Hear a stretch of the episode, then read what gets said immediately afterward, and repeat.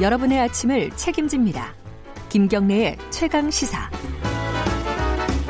최강 스포츠 KBS 스포츠 취재부 김기범 기자 나와 있습니다. 안녕하세요. 네, 안녕하세요. 손흥민 선수가 또 뭘 해냈네요. 오늘은 핫하고 빠른 소식으로 인사드립니다. 예. 자, 오늘은 역사적인 골을 넣은 거예요. 그게 왜 역사적인 그 골이에요? 오늘 토트넘 호스퍼의 홈구장 개장식에서 아. 새로 지은 경기장의 개장식에 첫 골을 넣은 아하. 그러니까 이 그 경기장에 아마 남을 거예요. 예. 첫 골의 주인공은 손흥민이다 같은 부분. 한줄 남겠네요. 네. 그죠? 이건 음. 그이 경기장이 사라지지 않는 한 계속 가는 역사적인 골입니다. 네. 상대는 토- 크리스털 팰리스였고요. 예. 그 프리미어리그 경기였는데 후반 10분에 이것도 결승골이 됐습니다. 1대 0으로 승리했기 때문에 아, 이- 2대 0으로 승리.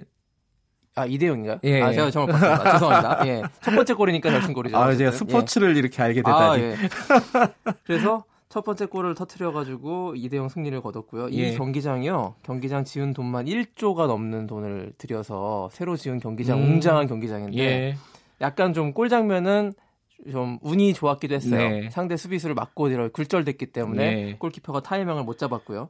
그리고 어쨌든 간에 이 토트넘 그 손흥민 선수가 2월 14일 챔피언스리그 예. 도르트문트전 이후로 한 달 반 정도 기다렸다가 이제 골을 넣었는데요. 음흠. 이제 후반 막판에 이제 교체돼서 나왔거든요. 네. 일부러 교체를 시킨 거예요. 왜- 왜냐면 왜요? 교체돼서 나올 때 그 선수가 기립박수를 받게 하려고. 그 아, 이 역사적인 게- 골을? 감독의 어. 배려죠. 그 거의 끝났을 때 이제 교체를 시켜가지고 이야. 걸어 나오는데 토트넘의 모든 홈팬들이 일어나서 기립박수를 보낸 아주 그 정도 이상이군요. 역사적이면서 음. 감동적인 순간. 예. 네, 이 손흥민 선수가 또 해냈습니다. 시즌 17번째 골이거든요. 예. 네, 조금 주춤했습니다만 저번에 국가대표 A매치에서 골맛을 본 이후에 다시 이제 좀 상승세를 타는 듯한 음. 그런 느낌을 받고 있습니다. 이제 곧 있으면은 챔피언스 리그 8강전인데요. 예. 이때도 한번 손흥민 선수의 그 활약을 기대해 봐야겠습니다. 한국 프로야구에서요. 메이저리그에서 유행한 오프너 투수 기용 전략을 썼다. 롯데에서.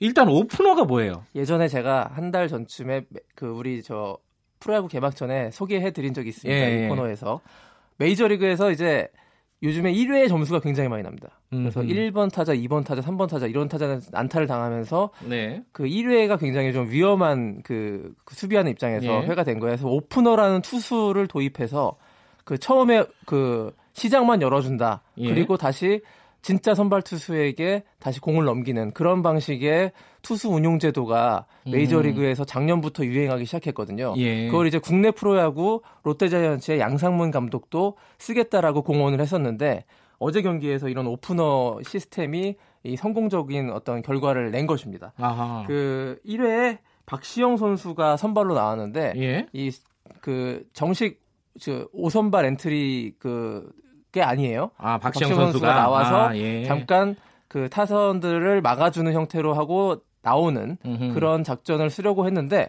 박시영 선수가 굉장히 잘 던진 거예요. 구위가 굉장히 좋아서 양상문 감독이 교체를 안 했습니다.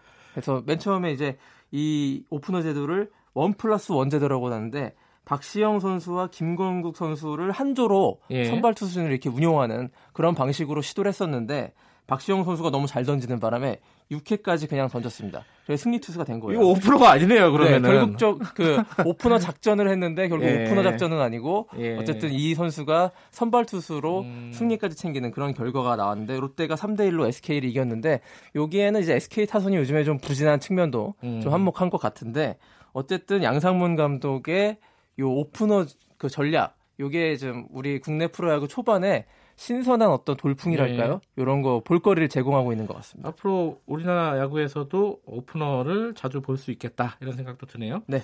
유현진 선수 소식도 네. 마저 알아보죠. 자 어제 그 샌프란시스코와의 맞대결에서 승리 투수가 됐죠. 7이닝 2실점에 탈삼진 다섯, 다섯 개를 잡았는데 대단하더라고요. 예, 예. 잘 던졌고요. 상대 네. 투수가 그 범간호라는 굉장히 유명한 투수죠. 그리고 또 이제 타석에 들어서서 타석 그 안타도 잘 치는 걸로 유명한 선수가 아. 이 범간호인데 자, 오게티가? 있다. 네. 예. 그 저 우리나라 서- 사람 이름 같은 그런 그러니까 느낌도 듭니다. 범신가? 그래서 오게티를 잡자면은 이제 류현진 투수가 이 범간호에게 홈런을 허용했어요. 이점 아, 홈런. 그게. 오게티긴 했지만 이렇게 얘기했습니다. 류현진 선수.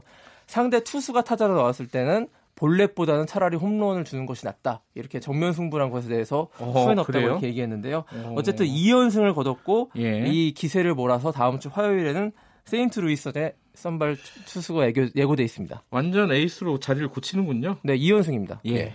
오늘 소식 여기까지 듣겠습니다. 고맙습니다. 고맙습니다. KBS 스포츠 취재부 김기범 기자였고요. 김경래 최강사 1부는 여기까지 하고요. 2부에서는요. 어, 재보궐선거 지옥에서 돌아온 정의당 어, 연결해서 어, 관련 소식 좀 알아보도록 하겠습니다. 김경래 최강시사 뉴스 잠시 듣고 잠시 후에 돌아오겠습니다.